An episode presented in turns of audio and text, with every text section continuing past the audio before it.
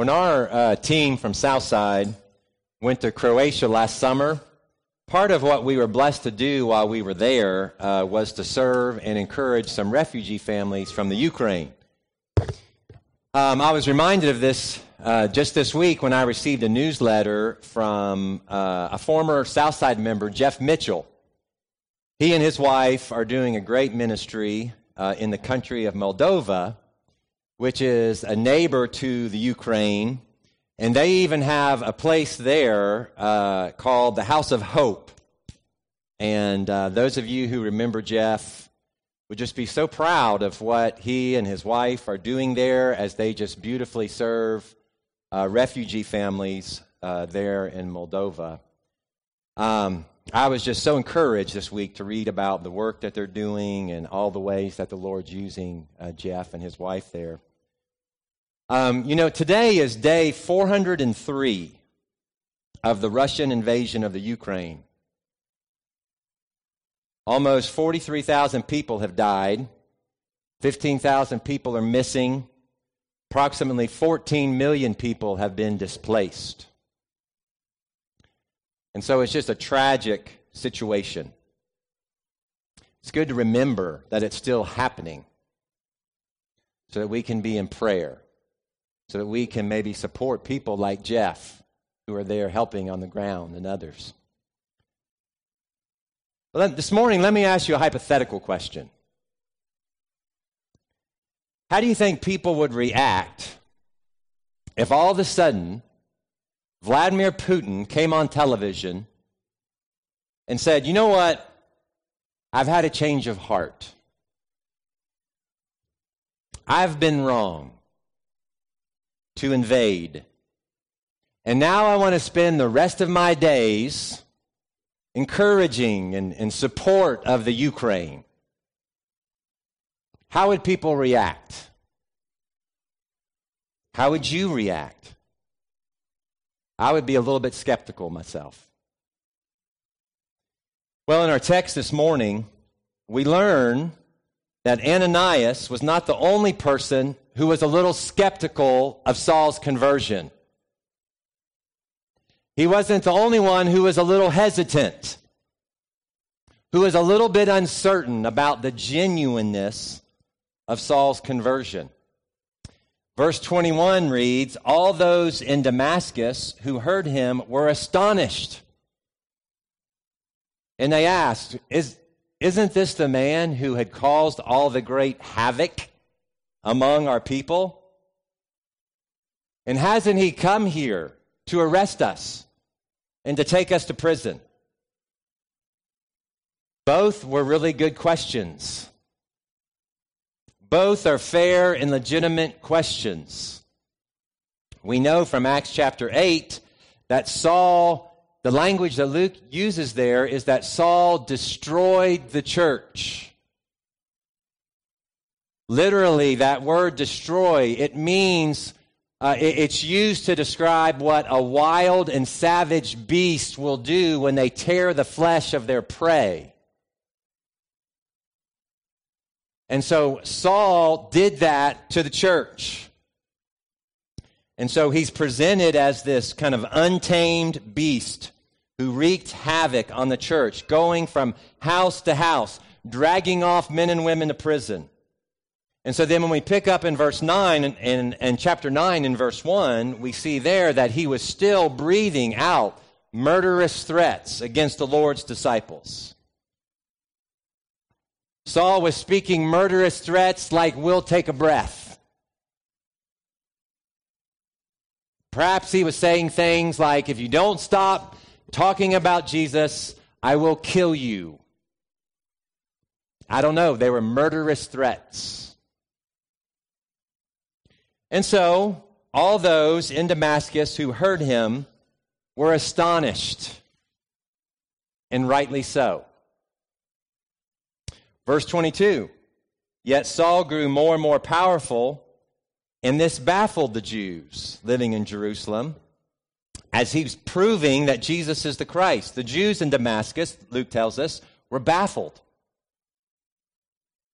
They were bewildered. They were perplexed. It's a person's natural response when presented with an unexplained occurrence to be baffled.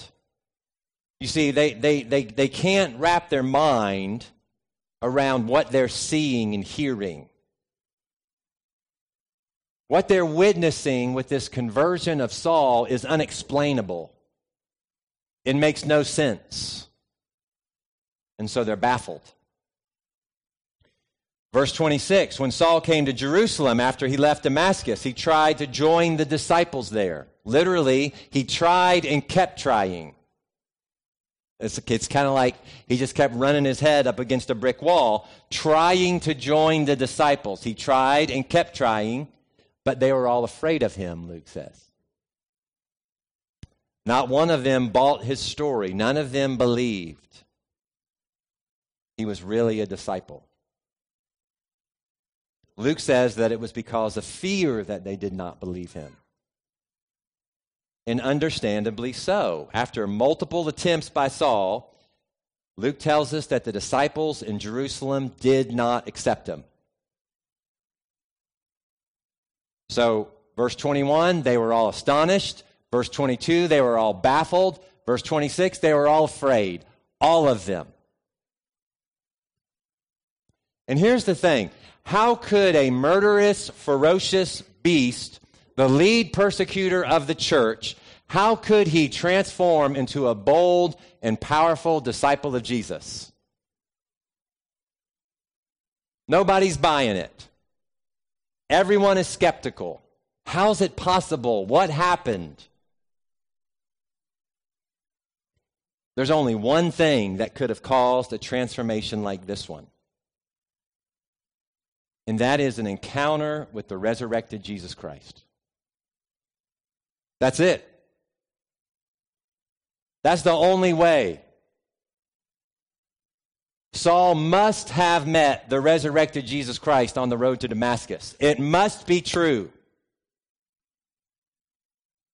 Listen, on this Palm Sunday, 2023, at the beginning of this holy week that culminates with our observance of Jesus' death on Good Friday and his resurrection on, on Easter Sunday, the world will be asking the question this week Did Jesus really raise from the dead?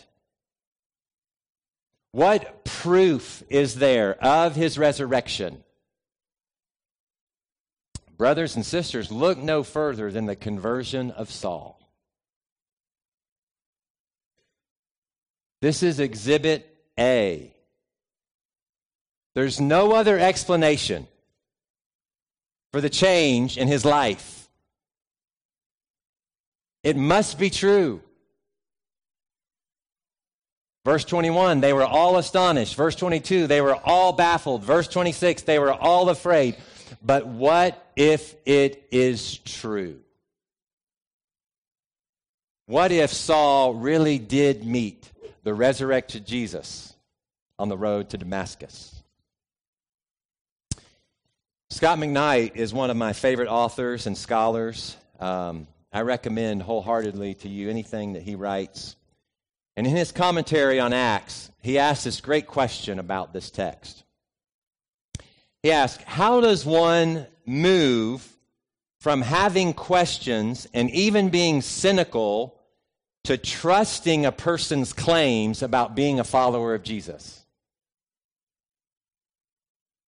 How did these disciples in Damascus and these disciples in Jerusalem, how do they move from having these questions and from even being cynical to trusting this person's claims about being a follower of Jesus? I don't know, maybe you've been in a situation like that. Maybe you've been in a situation where after your conversion, people questioned whether your conversion was genuine or not. Perhaps you've been in a situation where someone close to you has converted to Jesus Christ and you've kind of questioned it a little bit. Well, how do we transition from our questions and maybe even being cynical to believing and trusting that someone is a follower of Jesus Christ? Well, typically, the answer to that question is fruit. It's fruit. When we see the fruit of the Holy Spirit in a person's life. And what does that fruit look like? Well, the simple answer is it looks like Jesus. See, the Holy Spirit enables two kinds of fruit in the life of a follower the fruit of transformation and the fruit of proclamation. In other words, look at their character and listen to their words. Because you can see and hear fruit. As a follower, my life is changed more into the character and likeness of Jesus. That's the fruit of transformation. Right? Glenn prayed that for us earlier, that we be transformed more into the likeness and character of Jesus Christ. That's that fruit of transformation that happens in our life, of one who's been converted to Christ and has received that Holy Spirit. And then also, as a follower, my tongue is empowered to speak and witness about the person of Jesus. That's the fruit of proclamation. And there are both kinds of fruit that happen in the life of a believer the fruit of transformation and the fruit of proclamation. And what we see here early on in the ministry of Saul is both. We see a changed life and we see an empowered tongue. And so, following his conversion, picking up here in verse 19, we, we see that Saul spent several days with the disciples in Damascus. And then in verse 20, here's how the sentence literally reads it reads, Immediately in the synagogues, he preached Jesus. I love that. In the synagogues, he preached Jesus. He told everyone about Jesus. Well, what did he say about Jesus? What would, what would you say about Jesus? Well, Saul did two things. He shared his testimony. We, we might say that he shared his story. He told of his conversion, how he had met Jesus on the road. And in addition, he was a witness. You see, not only do we need to tell others about what Jesus has done for us, but we need to tell others about who Jesus is. A witness testifies to the identity of Jesus. And our text this morning shares three important aspects about the identity of Jesus. And each one is a crucial part to who Saul believed Jesus to be. You know, sometimes when we have opportunity to share with someone else about Jesus, we don't know what to say. Well, we can we can share our story. We can share what Jesus has done for us. But we're also called to be witnesses. It's simply to tell others who Jesus is. To share with someone else about the identity of Jesus. The world needs to know what Christ, what Jesus Christ has done for us, but the world also needs to know who he is. And so this is what we see Saul do here early on in his ministry. He shares three important aspects about the, the identity of Jesus. I'm going to tell these three to you, and then we're going to look at each one of them. First, he preached that Jesus is the Son of God. That's verse 20. At once he began to preach in the synagogues that Jesus is the Son of God. And so that's the first important aspect of, of, the identity of Jesus. This title describes Jesus' relationship with God. He's the Son.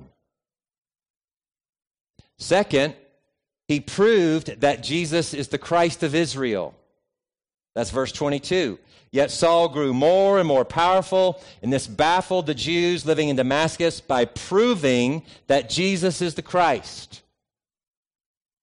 And so this title describes Jesus' relationship with Israel, with the Jews. He's the Christ of Israel. And then, third, he proclaimed that Jesus is Lord of all. Verse 28. So Saul stayed with them and moved about freely in Jerusalem, speaking boldly in the name of the Lord. This title describes Jesus' relationship with the world. And so he's the Son of God.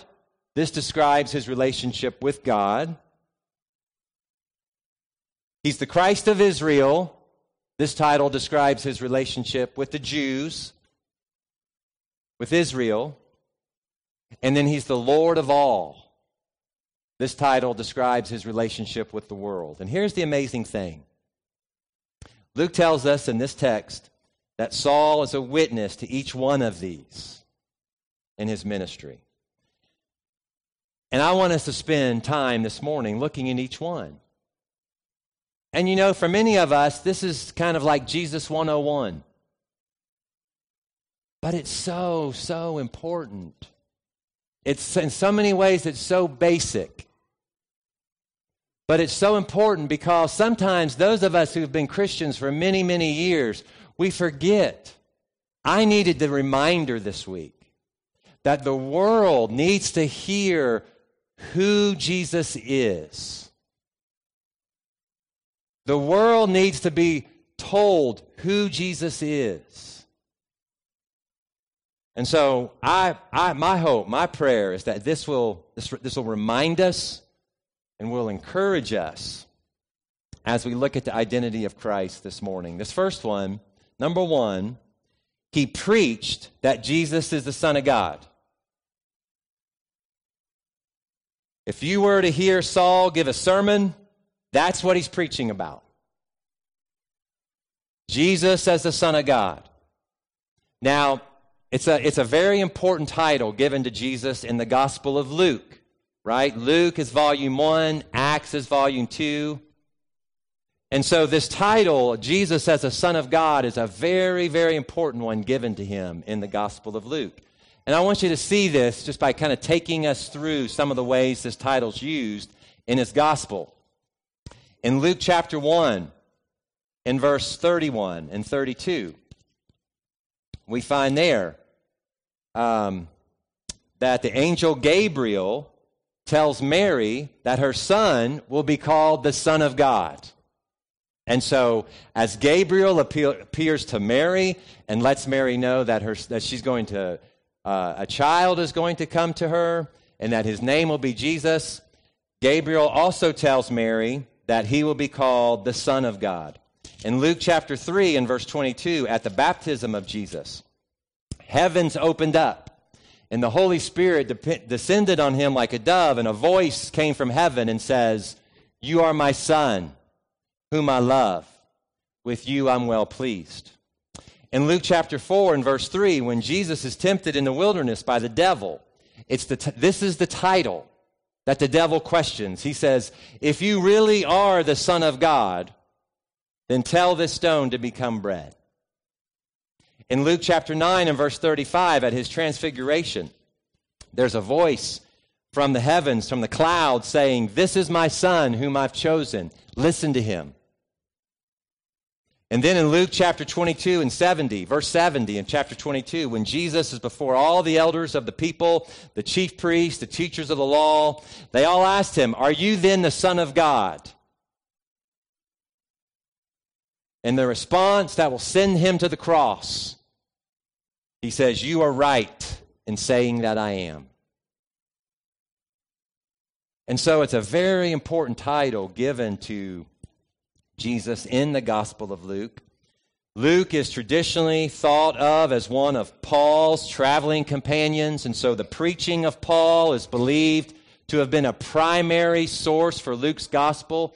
And so, here at the outset of Saul's ministry, when Luke tells us that Saul preaches, that Jesus is the Son of God. Much of what he preached about is most likely recorded in Luke's gospel. He preached about Jesus being the Son of God. And I like that, I like that, you, that Luke uses this verb preach here to describe the way that Saul speaks about Jesus as the Son of God. You know, when I, when I hear a really good quote or um, someone tells me a really good story, or somebody makes a really good point, I will often say to nobody in particular out loud, Oh, that'll preach. Perhaps you've done that yourself. And that's how I think Saul felt about this title, Son of God, for Jesus. He thought, oh, that'll preach because not only is it a title that's used a lot in the Gospel of Luke, but Paul uses this title all throughout his letters. Uh, it's an important title to Paul because it describes Jesus' relationship with God. Jesus is the Son of God. Paul would write in Galatians, um, in one of the most important texts, I think, that Paul has given to us in Galatians chapter 4. He said, When the time had fully come, God sent his Son to redeem us so that we might become sons and daughters of God. And so, this relationship that Jesus had with God as his Son, as the Son of God, he redeems us and shares that relationship with us so that we can become sons and daughters of God. And so Saul preached that Jesus is the Son of God. Second, he proved that Jesus is the Christ of Israel. This title describes Jesus' relationship with the people of Israel. You know, for those of us who have uh, grown up going to church and Sunday school and hearing all the Bible stories, there's always a moment when you come to the realization that, that Christ is not Jesus' last name. You know, you're like, oh, all along I thought that was his last name. But it's a title. It's a title given to Jesus, and it has a rich Jewish history. Jesus is the Christ. Literally, he's the anointed one. Prophets, priests, Kings were all anointed throughout the history of Israel. And so, this idea the Christ came uh, to be associated with the anointed one. God had promised that a king would come and occupy David's throne for all of eternity. And so the Jews wait expectantly for the coming of the Christ. Luke tells us that Saul proved, that's the language he uses, he preached that Jesus is the Son of God. But, but Luke tells us that he proved that Jesus is the Christ of Israel. Interestingly, the term prove has the meaning to unite. So it means to combine two things together as one. It literally means to place together. And so in this instance, it means to, for what, what, what Saul is doing is that he puts together the promises and prophecies of the Old Testament about the Christ together with the fulfillment of those promises and prophecies in the life of Jesus. I love that. Isn't that good? Isn't that good imagery? The good that I love that word picture of putting two things together the promises and the prophecies of the Old Testament about the Christ and their fulfillment, the fulfillment of the promises and these prophecies in the life of Jesus. And he brings those two things together. There's a great exchange between Jesus and two of his disciples on the road to Emmaus in Luke chapter 24. In verse 25, Jesus says to them, How foolish you are and how slow of heart to believe all that the prophets have spoken about the Christ. Did he not have to suffer these things and then enter his glory? And so, beginning with Moses and all the prophets, Luke says, Jesus explained to them what was said in all the scriptures concerning himself. You see, that's what Jesus did with those disciples on the road to Emmaus. He, he proved that he was the Christ. He brought all the Old Testament promises and prophecies together with his life. Perhaps you've seen this before. It's a famous study. Uh, I first came across it in a little book called um, The Case for Christ by Lee Strobel, but uh, it's, it's an apologetic uh, study that was back in the 60s, I believe. The mathematics and astronomy professor named Peter, Stone, uh, Peter Stoner, um, who kind of famously made this uh, mathematical uh, statement. That, and here's what he said it's really interesting. He said that the chances of just eight, of just eight, of the Old Testament prophecies being fulfilled by one person. Now, you know, there's a chance that someone might fulfill one of the prophecies, or someone else might fulfill another one of the prophecies. But the chance, the mathematical chance, that one person would fulfill eight of the Old Testament prophecies is 10 to the 17th power. That's one and 17 zeros. That's the equivalent to covering the whole state of Texas with silver dollars two feet deep.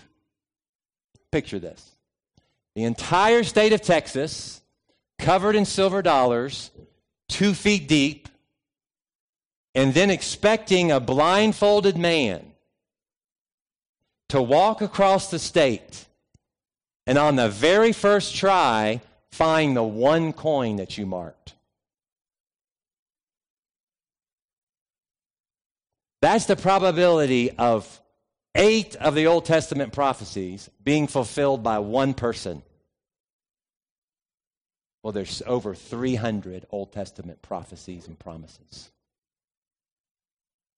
And they're all fulfilled in Jesus Christ. Every last one of them. And so it's of great worth. It's of great effort to bring those two things together, to help someone see, to knit together, to unite the prophecies and promises of the Old Testament with the life of Jesus Christ, to show that He is the Christ.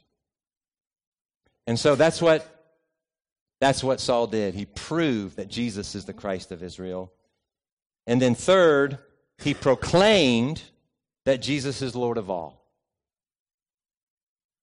Verse 28, we read that Saul stayed with them there in Jerusalem. He moved about freely, speaking boldly in the name of the Lord.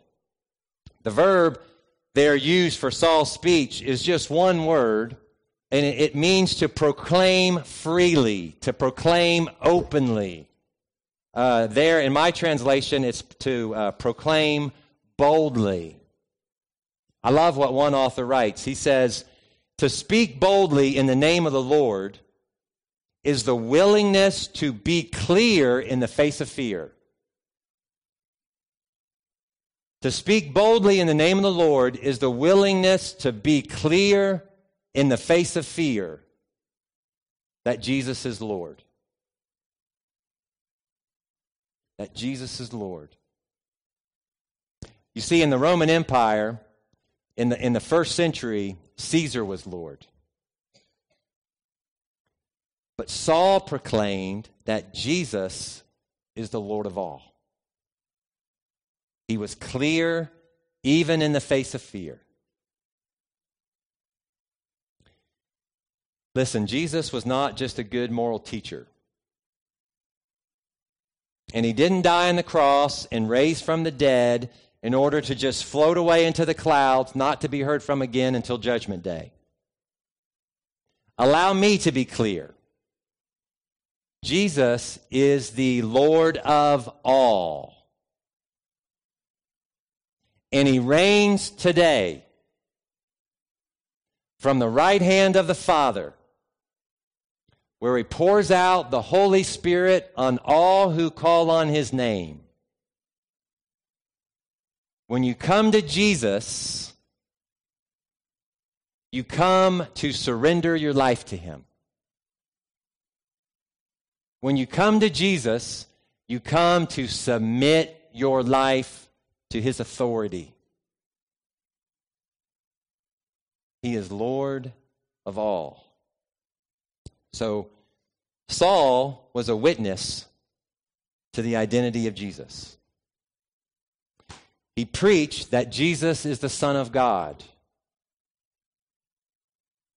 He preached that, that, Jesus, that, that God sent his Son so that we could be sons and daughters.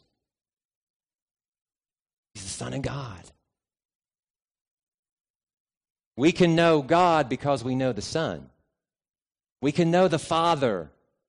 We, we've been given a spirit of, that cries out within us, Abba, Father. He's the Son of God. He, he proved that Jesus is the Christ of Israel. All the promises, all the prophecies are fulfilled in Jesus. Every last one of them. And he proclaimed that Jesus is Lord of all. He lives and he reigns today.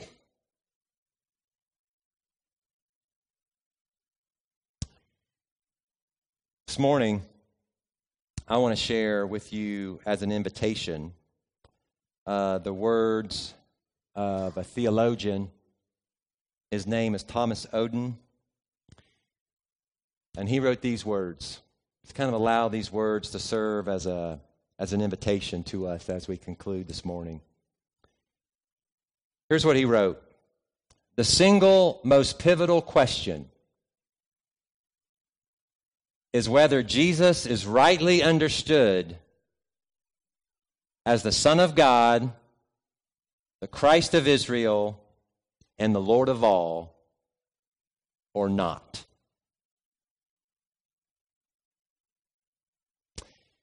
There's no way to dodge artfully this question so as to conclude that Jesus might be partially Lord or to a certain degree the Christ or maybe in some ways the Son of God. There's no middle way, there's no golden mean. This is the startling question that his life continually asks. The nearer one comes to him, the more clearly he requires that decision. It's the unavoidable issue that the observer of Jesus' life must finally come up against. For Jesus himself presses and requires that decision. To avoid the issue is to avoid him. And to avoid him is to avoid a Christianity altogether. I love that. It's the single most pivotal question is Jesus the Son of God, the Christ of Israel, and the Lord of all, or not?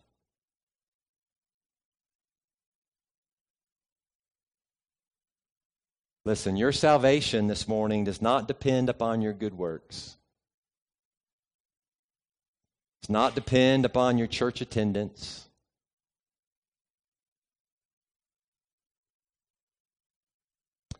However, it does depend upon how you respond to that question.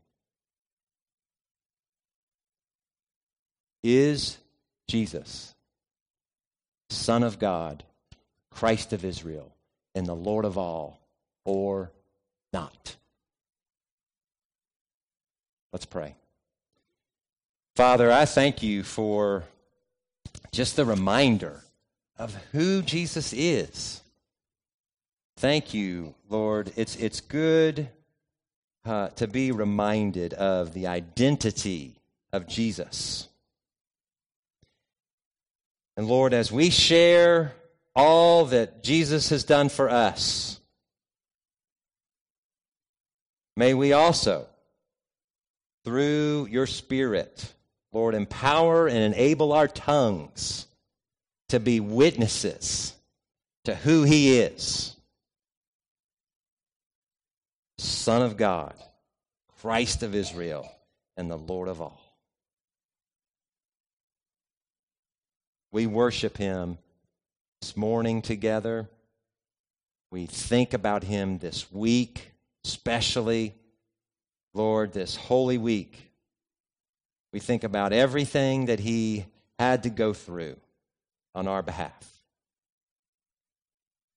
We praise you for Jesus. Thank you for him. It's his name that we pray. Amen. This morning, I want to I want to offer the invitation. If you're here this morning and you've never responded to that question, this morning you have an, an opportunity to respond. To say, Yes, I believe. This room is filled with people who have said, Yes, I believe. I believe that is who Jesus is. And if you're here this morning and you, you've never made that decision, you've never responded, well, we'd love for you to respond this morning and say, Yes, I believe that's who Jesus is, and come and put him on in baptism. Surrender your life to him. Submit yourself to him in baptism this morning. Put your faith in him. We love what I mean, there's nothing better to no better way to spend our time together. So if you're here this morning and you want to say yes to Jesus, come this morning as we stand together and sing.